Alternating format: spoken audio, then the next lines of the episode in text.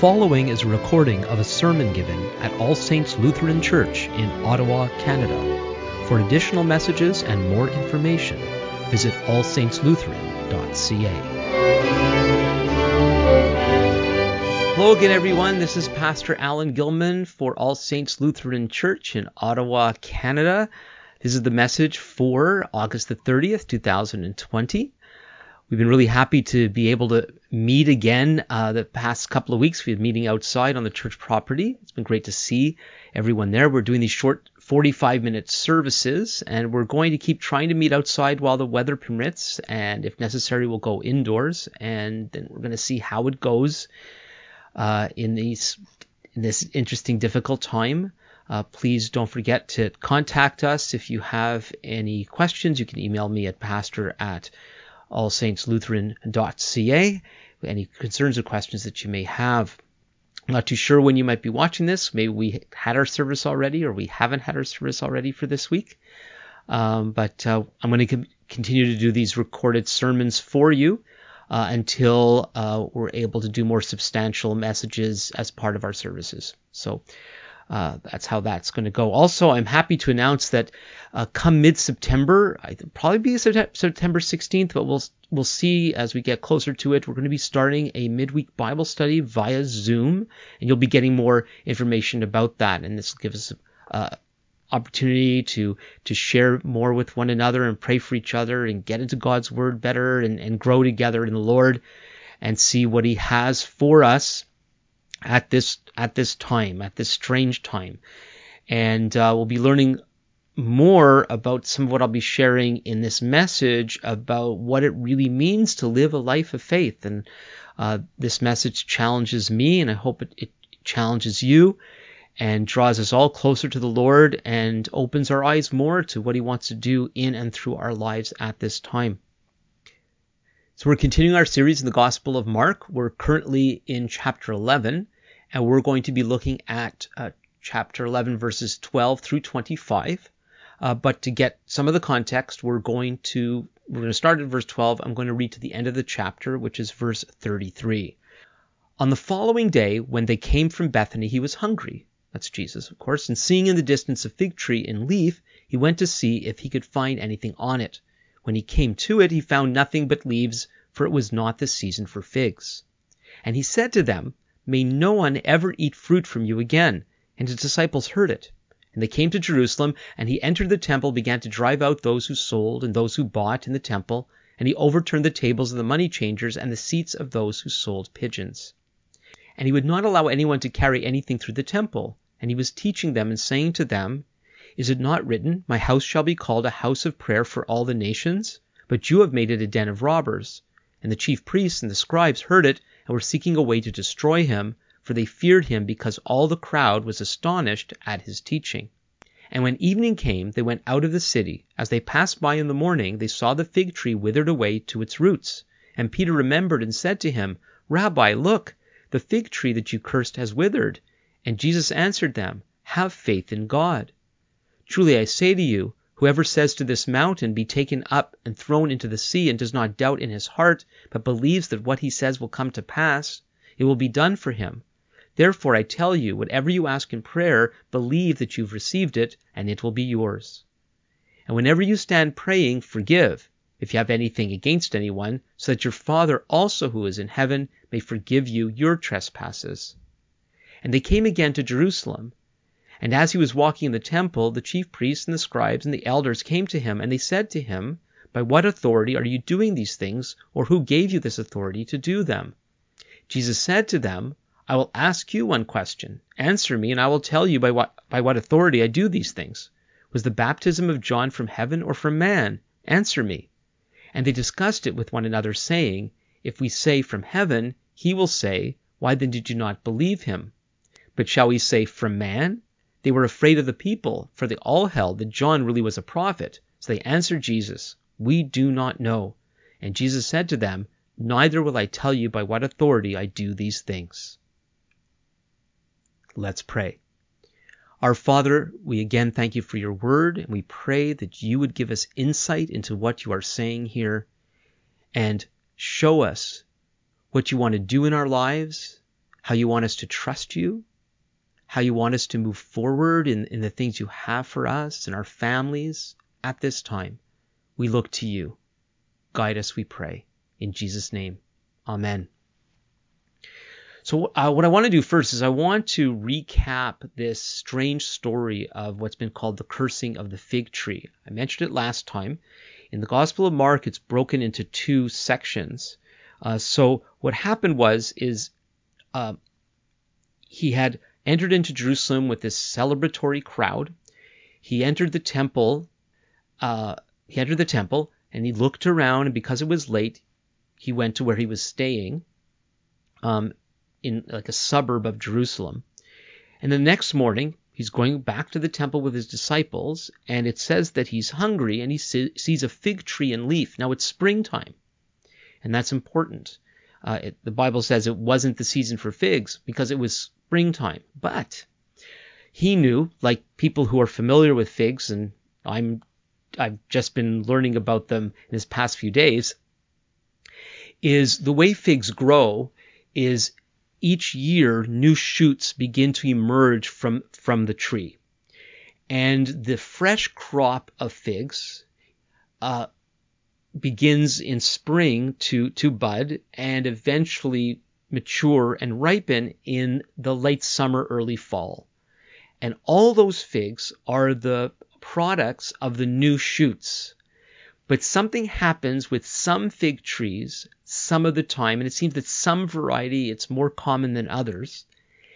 In the springtime, while the new shoots are, are, are growing and beginning to form the new crop, there's a batch sometimes of early figs. They, they become known as uh, uh, breva or breba figs.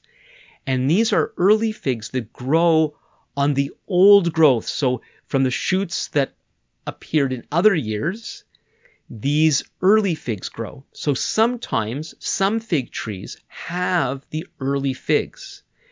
And so there was a possibility that this fig tree that was now in leaf, which means it's it's coming alive for the, the new season, it should have the the beginnings of the new fruit that will be, will ripen in the fall or, or late summer. It's possible that there could be some, and, and sometimes many, of the early figs. And that was what Jesus was hoping to see on this fig tree in leaf, even though it wasn't the season for figs, meaning it was the early, it was the early time some fig trees would have some early figs. So he gets to the tree, looks and sees that there's no early figs. So there's no figs to eat but it appears he also sees something else. He he likely sees that the the tree is not budding because the leaves were already there. There was new growth. There was no budding of the figs that would mature later on. This was a fruitless fig tree. It was a good for nothing fig tree. It was a useless fig tree. And so he said, you know, we're done with this fig tree. And, uh, and he, he says the words, may no one ever eat of you again. Then after that, he goes into the temple and he had probably planned this from the evening before. He had seen when he first got there the, the day before what was going on in, in what was known as the court of the Gentiles. And you could look at, at last week's message. I'm really sorry how there I had this audio problem and I, I didn't realize it until the next day. So I, I was able to fix it. So the new version, it's called the updated version, is there. And so if you didn't check out, I had some uh, pictures of uh, the Second Temple and, and, showed where the this large outside court uh, was, known as the Court of the Gentiles, which is not just for Gentiles, but it was this big outer court of the temple area where a lot of people mingled. And they would go there uh, to, to pray and worship the Lord and so on. And yet what, yet what had happened being Passover, um, people who were selling uh, the sacrifices to to people were required to make these sacrifices, but they didn't carry them from the distances that they were uh, coming from. They would uh, journey to Jerusalem and they would purchase them, and they had to also change whatever currency they had into the currency that the, the temple took. And so there'd be both money changers and sellers of these of this of the sacrificial items. And it wasn't so much that they were there, but that they were crowding out the area so that the people, and particularly the non-Jews who were coming to worship the one true God, the God of Israel, this is the only place that they could get to, and there was no room for them. And so he he kicked all the people out. Um, it was it was quite a dramatic display. As I said, I mentioned I talked about this more last time. And so he does that, and then they leave. And then coming back the next day, we get to our passage. So verse 20 reads, And as they passed by in the morning, they saw the fig tree withered away to its roots. Um, so that's the, the tree that he had cursed the day before.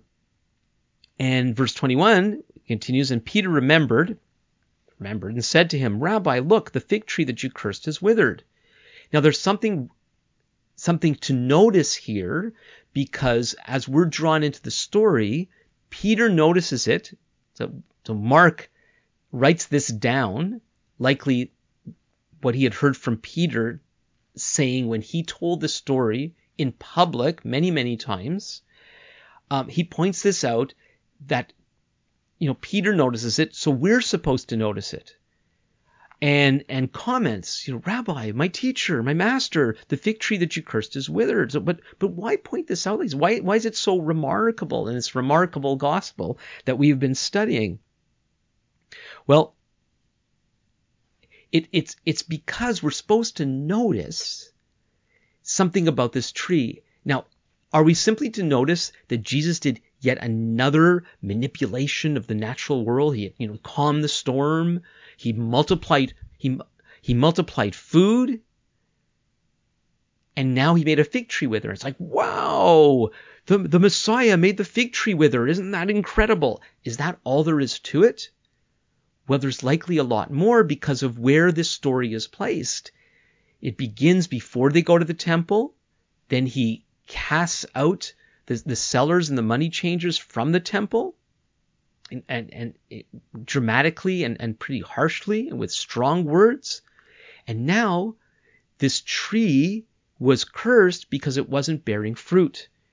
And so it's likely what's going on here is the fig tree is, is symbolic of the temple and particularly the temple system. The temple itself was of God, but what had happened was the temple system had become so corrupt the, the priests had become rich on the backs of the, of the common people.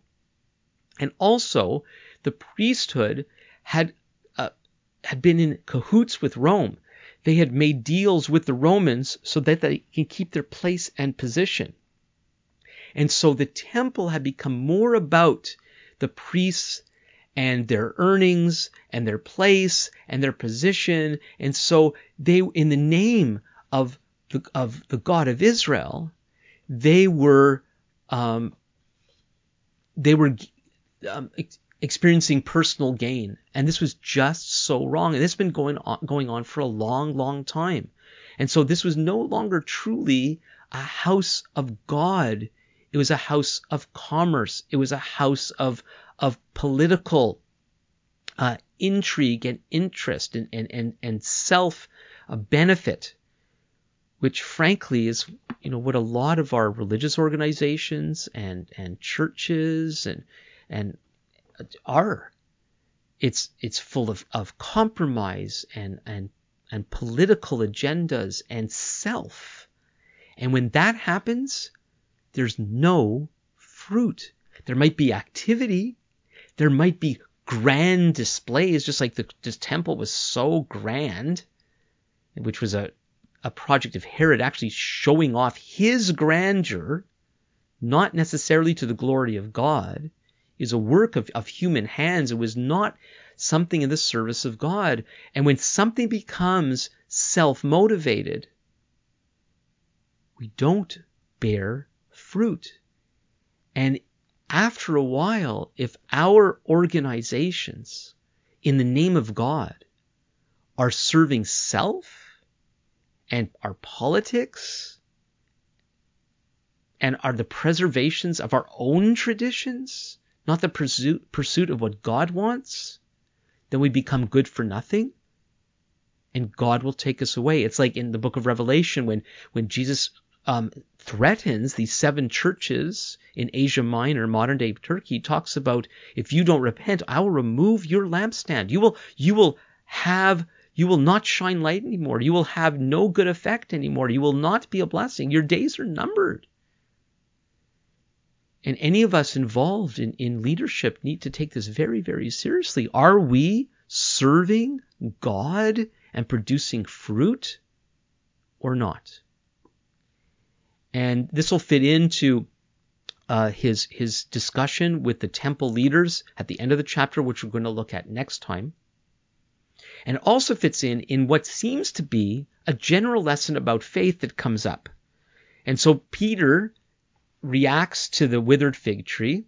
And then Jesus says, verse 22, Jesus answered them, Have faith in God. Truly I say to you, whoever says to this mountain, Be taken up and thrown into the sea, and does not doubt in his heart, but believes that what he says will come to pass, it will be done for him. Therefore I tell you, whatever you ask in prayer, believe that you have received it, and it will be yours. So at first glance, with beginning with Peter's remarking, Look, Rabbi, the tree is withered, and then Jesus talks about moving mountains and having faith. So it it's it sounds as if this is just a faith lesson.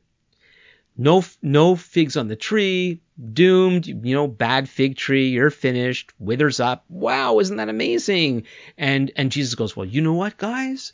You could have amazing faith too. You could even move mountains. And of course, he's not saying you can actually literally move mountains. It's a figure of speech to talk about doing the impossible. But that's true. When we have the right kind of faith and we exhibit that right kind of faith, then with God's help, we're able to do the impossible. That is an important lesson. And Paul refers to that in uh, 1 Corinthians 13, verse 2. And says, if we have faith to move mountains but don't have love, See, he's not he's not saying we shouldn't have faith that can move mountains. He's, he's simply saying you could be a great person of faith, but without love, then it's really not worth anything. So what we need is genuine love and genuine faith. Um, also, we see in the Gospel of Mark this mention about the power of true faith. There's that interaction with the man, with the his his son had the spirit, and his, Jesus' disciples couldn't drive out the spirit, and then he interacts with the man, and at some point he says to the man, all things are possible for the one who believes. Wow! That there's something about faith that can do the impossible, that can move mountains. And that is true once we understand what true faith really is. But before we talk about true faith, there's more than simply a general lesson about faith going on here due to what happened to the fig tree because the fig tree is symbolic of what happened to the fig tree is symbolic to what was going to happen to the temple. The temple was going to be destroyed in a few decades later in the year 70. And he's foretelling uh, the end of the temple system, not the end of the Jewish people, not the end of the plans and purposes of God. He's not dissing the Old Testament, but there's something about the, the system of the priesthood at that time that had become so corrupt, it was going to end and was also going to usher in of part of the beginning of the bringing in of the nations that happened before happens before the temple is destroyed. I, I don't want to get distracted by that right now. Things were going to change big time, but part of that was judgment was going to come upon the temple system.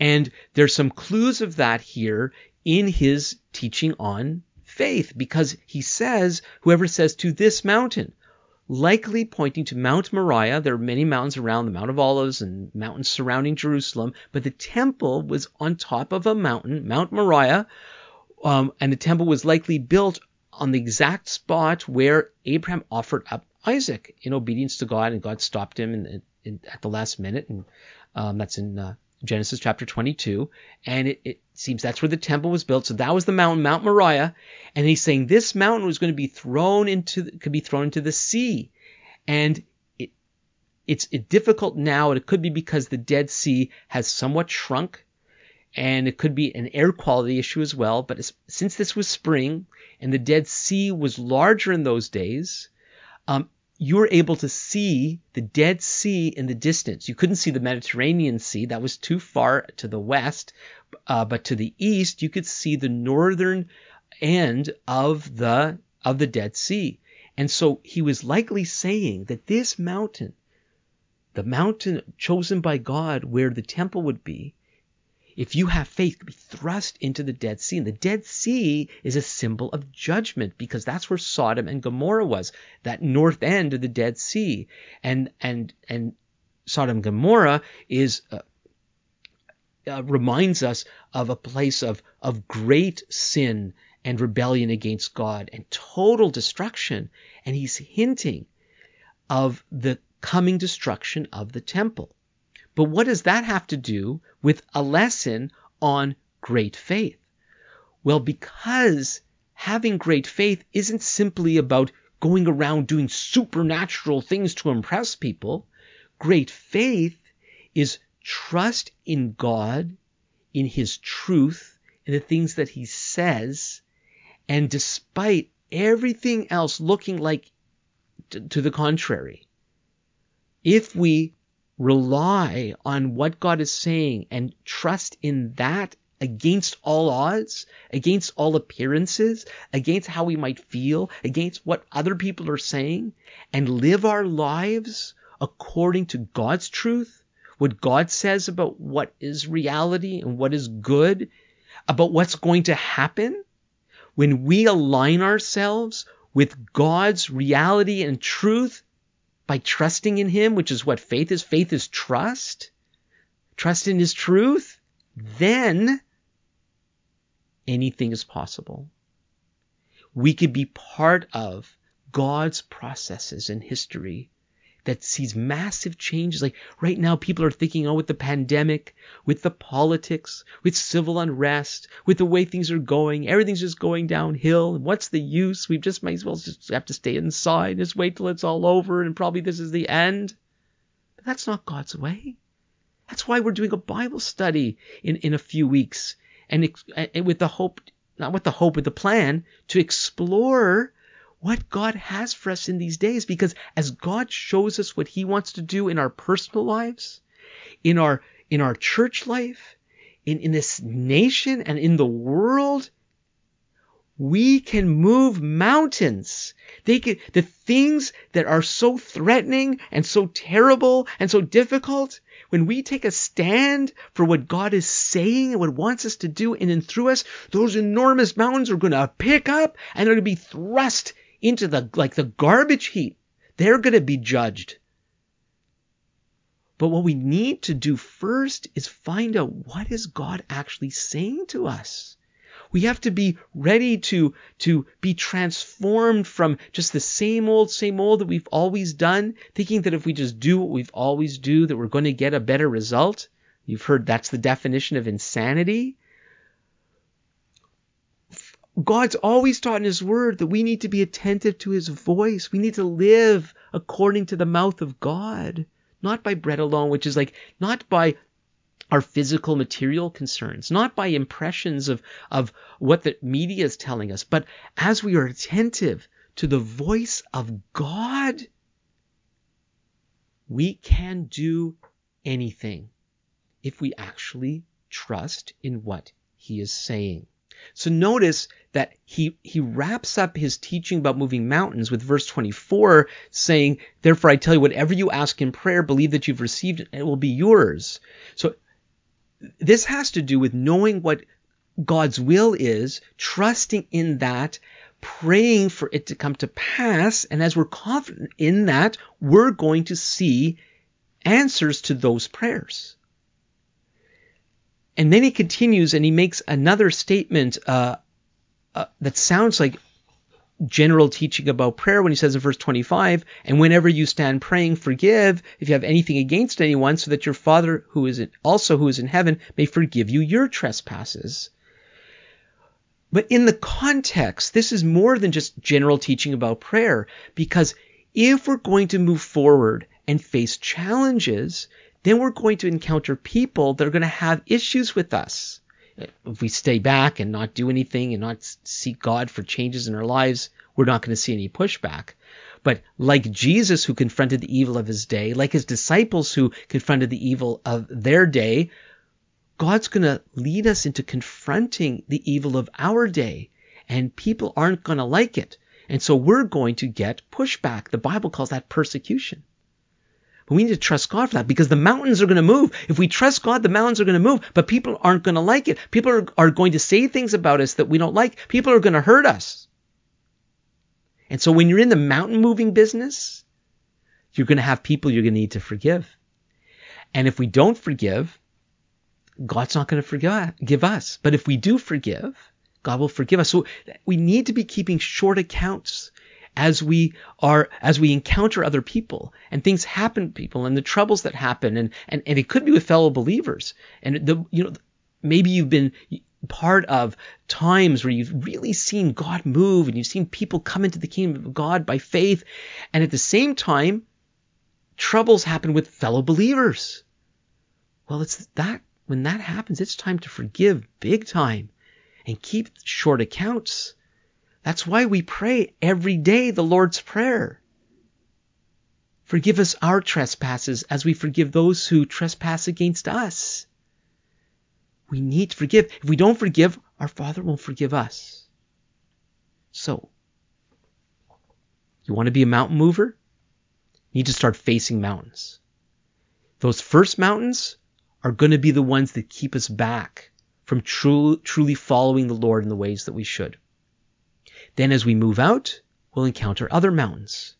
But we need to know the path that God's calling us to walk so that we are encountering the right mountains, the mountains He wants to see moved. And then we trust Him in the ways that He's calling us to trust Him, and we'll be able to speak to those mountains and they will be thrown into whatever sea. And as we do that, we'll probably encounter other troubles and need to forgive. Now, it's possible that that's the very thing that's holding us back right now. So let me ask, are there people in your life right now that you need to forgive? I ask myself that question often. I should ask it more often because it's that crucial. So I want to encourage you, take time. If no one comes to mind immediately, ask God. Are there people that I need to forgive? And then, whether they deserve it or not, just like we don't deserve God's forgiveness, pray out loud, Father, I forgive so and so for doing and name it. Say what it is. Don't just say they hurt you. I forgive them for that time when they did this. And I look to you, Lord, to bless them and where I am wounded, heal me. And thank you that I can trust you, even though that person let me down, hurt me, misrepresented me. You know the list. But don't wait. If we don't forgive, that's not a mountain that we're facing. That is a wall that's going to keep us from knowing God as we should, and we won't be able to be what He wants us to be. We need to forgive. Let's pray. Our Father, we thank you that your Son died for our sins and that through him we have been set free. God, would you please remove blockages, walls, and mountains that all need to come down? Show us, Lord, where we fail to forgive, or maybe we've forgiven but we need to forgive again because the walls have gone up again. Show us, Lord. Free us that we would be able to be the people you want us to be. And in this difficult time, show us how we could be mountain movers for your name's sake. In Jesus' name, Amen. Again, please, if you have any questions, any concerns, email me at pastor at allsaintslutheran.ca. Hope to see you soon. God keep you and your families both blessed and safe. Until next time.